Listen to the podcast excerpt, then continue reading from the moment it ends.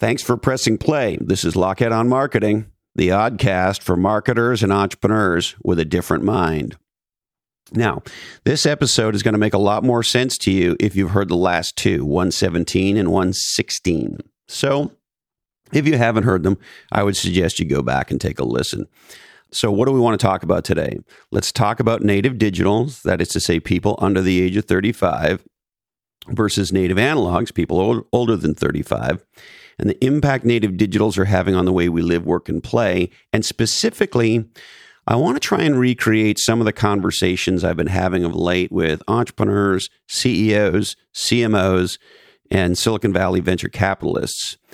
Uh, you see, this change to native digitals is the biggest sea change in the category of human being in a very long time. It's something that I think is, it's it's a massive, massive change hiding in plain sight that most people are not talking about. So let's talk about it. Our friends at Oracle NetSuite are the leaders in cloud business systems. If you want a legendary platform for your business and it's time for you to upgrade from uh, Uh, QuickBooks and the hairball of spreadsheets, check out netsuite.com slash different today for your free product tour. That's netsuite.com slash different. And my friends at Splunk are the leaders in data to everything. Check out splunk.com slash D, the number two and the letter E, and learn how you can bring data to everything. And don't forget to go to lockhead dot com and subscribe to Category Pirates. It's our hot newsletter. Uh, thanks for, if you are currently listening, I want to thank you very much. In less than six months, you made us a top one percent paid business podcast in the world. We're currently charting at number thirteen on the Substack charts. And um, Category Pirates is sort of like a Harvard Business Review if it was written for pirates. And if you're like me, you've done dumber things with two hundred bucks. So check out Category Pirates at lockhead dot com today. Now, hey ho, let's go. This is Lockhead on Marketing, the podcast that helps you develop the lens for what makes legendary marketing legendary. Hosted by Christopher Lockhead, three-time C M O, godfather of category design, and a high school dropout, who the Marketing Journal calls one of the best minds in marketing, and The Economist calls off-putting to some.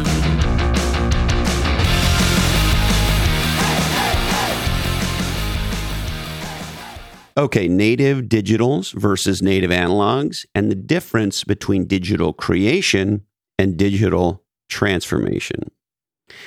Now, best I can tell, native analogs, that is to say people over the age of thirty-five, are pretty much asleep to a massive transformation. The fact that native digitals are the first generation of human being ever to grow up integrated with the machines, where their primary experience of life is a digital one, and their analog, that is to say physical experience of life, is an adjunct to their real life, which is digital.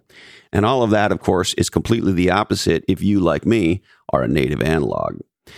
Now, recently, um, let's talk uh, examples of companies kind of not getting it, particularly companies with native analog C E Os. The Wall Street Journal just ran a story not long ago that says, quote, "The boss wants you back in the office like now."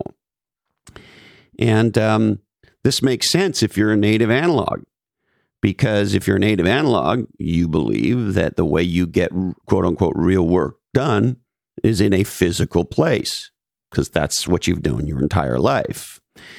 When in point of fact, if you're a native digital, being in a physical place to get your job done is insane. It's a, it's a completely alien idea.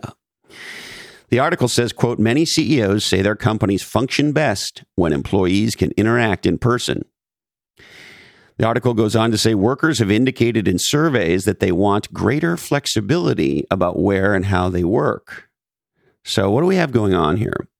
Native analog C E Os saying you got to come back to work, and a lot of employees, a meaningful percentage of them, if you remember in our last two episodes, one of the data points I gave you was, I think it was sixty-two percent, but it was a big number. There's a sixty-two percent chance that you're working for a millennial. So millennials are in big time positions in business today. And don't forget the Gen Zers, which is behind them, which are behind the millennials, you know, they're eighteen, nineteen, twenty, twenty-one, twenty-three. Some of them are starting to have children. And so they are one hundred forty million people in the United States, and they're having a huge impact. And uh, they're now saying they want greater flexibility. They want work from anywhere. So there's a bifurcation between what native analog C E Os are saying and native digitals want in their work. Mark Sendella, founder and C E O of Ladders, which is a job search site for people making over one hundred grand, says, quote, remote work is the new signing bonus. So it's very clear native analog C E Os like the C E O of Google, Netflix, and Apple, all of whom said you got to come back to work and then had to uh, backpedal um, when their employees uh, said no way. Native analog business leaders need to wake up because native digitals are a new category of human. They are creating a new category of work. So work is not being transformed digitally. It's being created anew digitally. And, and, and the aha for me around the C E Os of Google, Netflix, and Apple not getting it is if those guys don't get this, maybe I, as a native analog, don't either. And so um, this native digital versus native analog conversation has been coming up a lot with entrepreneurs and marketers because it has profound, profound implications for how we build companies, products, categories, and brands. And I think the first thing it means is if you're a native analog, you got to start off by realizing you don't get it. And you got to get, you got to build a bridge to the native digitals. It's sort of like if you're a woman, you can empathize about what it might be like to be a man, but you will never truly get it. And of course, the opposite is true as well. Uh, I'll never know what it's like to be a woman. Well, this is how big the difference between native analogs and native digitals are, because native analogs are a new category of human being. And in order to work together, we need to build bridges of understanding to really get some powerful things done. Because frankly, as somebody who is native analog, who works with other native analogs and works with lots of native digitals, there's something magical here when the two generations could come together. But all that said, this is not just about a new category of work. It's way bigger than that. It's about a new category of person. And here's the aha. If you're native analog like me, you have quote unquote transformed yourself to become more digital. If you're native digital, you were created digital. You don't remember learning to use a smartphone or a computer. You probably don't even remember life without a smartphone. And so what this means is a lot of native analogs are now deeply out of touch with what's going on. And um, let me share a story with you to, I think, elucidate on what is happening today. When a new category of technology breakthrough appears, typically, the first use cases are taking the old paradigms and uh, sort of layering the new technology on top of them. So let me share with you a story that I love uh, about Don Valentine, who is the founder of Sequoia Capital, one of the top V C firms in Silicon Valley. And he shared a story about what it was like when he originally backed Apple. So Steve Jobs and Steve Wozniak come to uh, Don, and they bring the Apple personal computer, and they want to give him a demo. And um, Don describes the demo. The use case for the demo was keeping track of uh, recipes online, and that the personal computer would sit probably in the kitchen, and that the user would use floppy disks to save uh, recipes. Well, as I remember Don telling the story, he said something to the effect of, he thought the use case was rather silly, but he saw huge potential in the category, the technology, the product, and of course, Steve and Steve, and wrote them a check. That's a great example of a breakthrough technology being used to do something in a non-breakthrough way in the first use case. Here's another example. When the movie camera was first created, what they did was they set it up in a theater, and they videotaped a play. And then after a little bit of time, somebody said, hmm, maybe this new category of technology allows us to do something, and I'm going to use this word on purpose, different. And all of a sudden, they started to open up new vistas of creativity and started creating content purpose-built for the movie camera. And of course, everything changed. So what do we have going on here? Just listen to this term, digital transformation. It's a term only a native analog would use, because native digitals aren't interested in transforming old things into digital things. They're interested in things that are created digital from the start. And if you start to think about this bifurcation, if you start to use this lens, you'll see native analog digital transformations everywhere, and that they are, I don't, I don't know that I want to say failing, but they are at, you know, suboptimal. Here's my current favorite example. In the United States, we're, we're opening back up and we're starting to go back to restaurants. And a lot of restaurants now have adopted, quote, touchless menus. And so what you do when you go to the restaurant is there's a Q R code uh, on the table, and you use your smartphone, and the Q you you click on the Q R code with your ca- code with your camera, and it pops up the menu. And what do you get? The menu. It's essentially a P D F or a website of the menu. And that's it. That's all you can fucking do. You can't order food with it. You can't look at reviews of food with it. You can't look at photos of food. You can't look at wine pairings. You can't do anything. All they've done is videotape the play and put it on uh, your restaurant table, so to speak. That's an example of a digital transformation. Sure, they transformed a physical thing, the menu, into a digital thing. So what? That's not digital creation, because if you thought about the front end experience of a restaurant in a digital context, you would probably do something much different than that. Here's another example. Uber is not a digital transformation of taxis. It is a digital creation of a new category of personal transportation, created digital from the beginning. Uh, Airbnb is not a digital transformation of a hotel. It is a whole new digital business model created from the ground up as a digital business model. And so native digitals want to buy products that are created digital, not analog products that are transformed digitals, aka plays being recorded. They want movies. Now, you might think, oh, this is just semantics. Well, it's actually not, because languaging creates thinking. So here's what's going on. Take a look at any what I would call native analog media, and you'll start to see how much they don't get it. So C I O dot com recently ran a story called, "What is Digital Transformation? A Necessary Disruption." And their definition of digital transformation goes like this: a catch-all term for describing the implementation of new technologies, talent, and processes to improve business operations and satisfy customers. Translation, record plays. That's not what Uber is. That's Amazon is not a digital transformation of a Walmart. It's a whole new thing. It's a different thing that was born digital.